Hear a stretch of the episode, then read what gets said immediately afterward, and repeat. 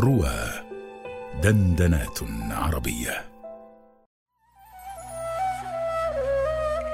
عطائيات مع طه الصوري على رواه.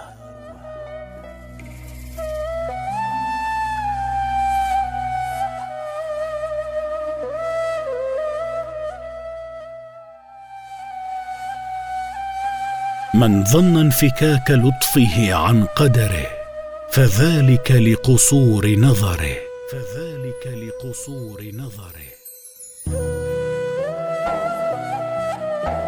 أي من ظن انفكاك لطفه تعالى وتخلفه عن قدره الذي قدره عليه وأنزله به من البلايا والمحن فذلك الظن إنما حصل له لقصور نظره الناشئ عن ضعف اليقين.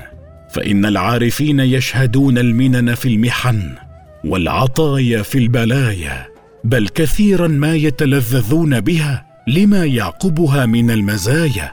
فإنها توجب شدة قرب العبد من مولاه لأنه يكثر التضرع عند نزولها به والالتجاء إلى من يعلم سره ونجواه. ويستعمل حسن الصبر والرضا والتوكل على من أراد له هذا القضاء إلى غير ذلك من طهارة القلوب. وفي هذا من أنواع اللطف ما لا ينكره إلا كل محجوب.